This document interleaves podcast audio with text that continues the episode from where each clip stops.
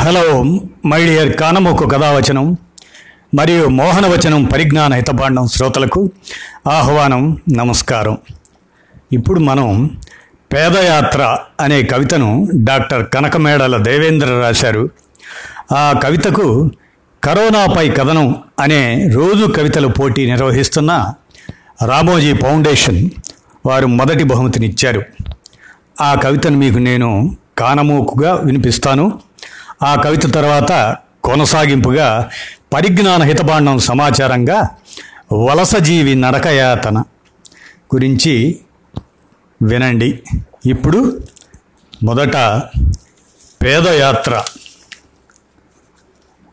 విల్లు బాణాలు లేకుండా ఇల్లు కదలని యోధులై అందరూ యుద్ధం చేస్తుంటే ముళ్ళు దిగిన పనివాళ్ళ పాదాలు ముందుకి కదులుతున్నాయి మునివేళ్ళపై. పిడికెడు అన్నం ముద్ద కోసమై పీడ కలలు లేని నిద్ర కోసమై చంకలోన చంటి చందమామతో చింకిరి తల్లి బుర్రపైన బట్టల బుట్టతో నెర్రోడిన తండ్రి పురుగు తరుముకొస్తున్నదని పరుగుల ఉడుములై ఊరి బాట పట్టారిప్పుడు. నిప్పు కళ్ళ చిరతపులిని డప్పు కొట్టి తరిమినోళ్ళే పడగ విప్పిన నాగుని పంగ పొంగతో నాట్యమాడించినోళ్ళే జనకారాగారాల మధ్య ఇమడలేక జననమిచ్చిన కాననాలకు విరి తరలిపోతున్నారు. కానరాని శత్రువు కరిచేస్తుందని ఫినాయిల్ రొచ్చులో నానిన వేలి కొసలు తాకి మిసమిసలాడిన గచ్చు ఆమె తడిగుడ్డకి మడికట్టు కడుతుంది. చిట్లిన చేతుగాజుల ఎరుపుతో మెరుపు తేలిన పాత్రల మధ్య ఆమె తన దాస్య పాత్రను కోల్పోయింది. సిగ్గుల చెక్కిలై నిలుపెక్కిన ముగ్గుల వాకిలి ఆమె చీపురు ఊపిరిని వెలివేసింది. మెడలు నొప్పులు పుట్టేటట్టు మోసిన తట్టలతో మేడలైన గుట్టలు అతన్ని గుర్తుపట్టలేని గుర్తేదారులై గుడ్డు గుడ్డ ముసుగులో దాగున్నాయి. వెన్నెముక మధ్యని వెన్న ముద్దలుగా తిని ఎదిగిన మిద్దెలు అతడి ఎసరుకి బియ్యమడిగితే పొమ్మన్నాయి.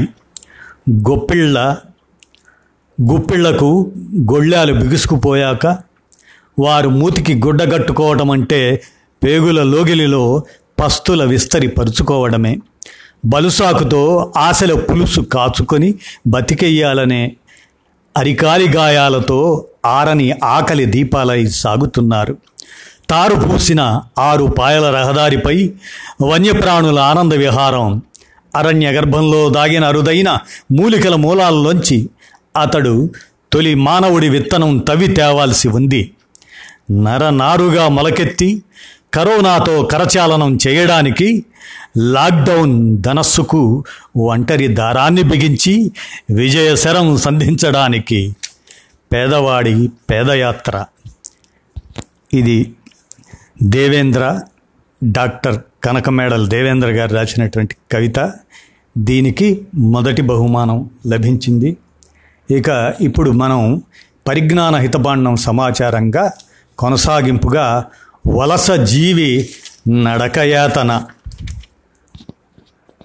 సొంతూరు వెళ్ళడానికి వలస కార్మికులు పడరాని పాట్లు.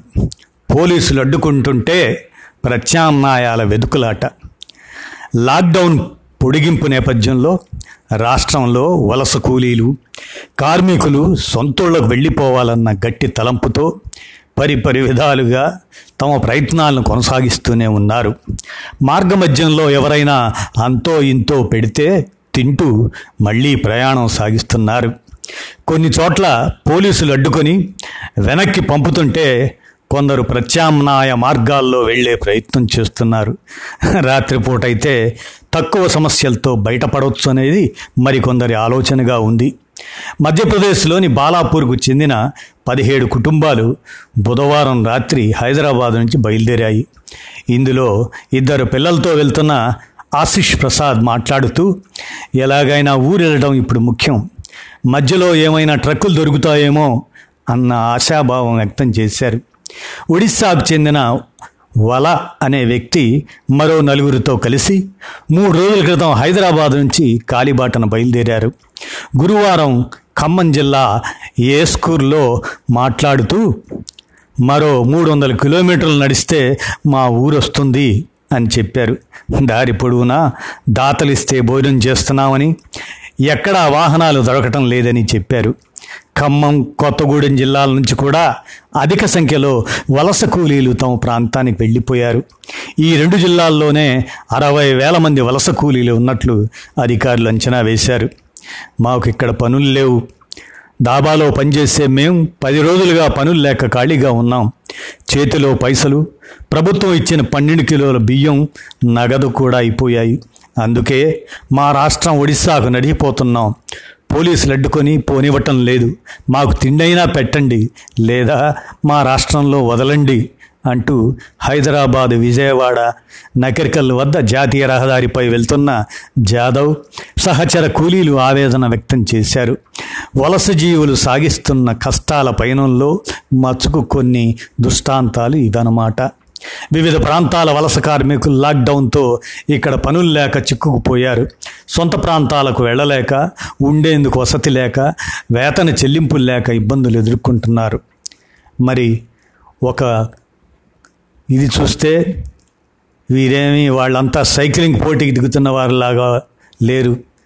ఒక బృందంలాగా ఉన్నారు వాళ్ళంతా. అలాగని ఏదో ఒక సందేశంతో చేస్తున్న దేశ పర్యటన అంతకంటే కాదు. వీరంతా రాజధానిలో భవన నిర్మాణ పనుల కోసమని అలహాబాద్ నుంచి వచ్చారు.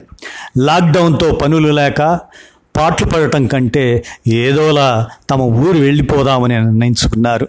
రోజు పరిప్రదేశానికి వెళ్ళేందుకు ఉపయోగించే సైకిళ్ళతోనే దాదాపు పన్నెండు వందల కిలోమీటర్ల ప్రయాణం ప్రారంభించారు.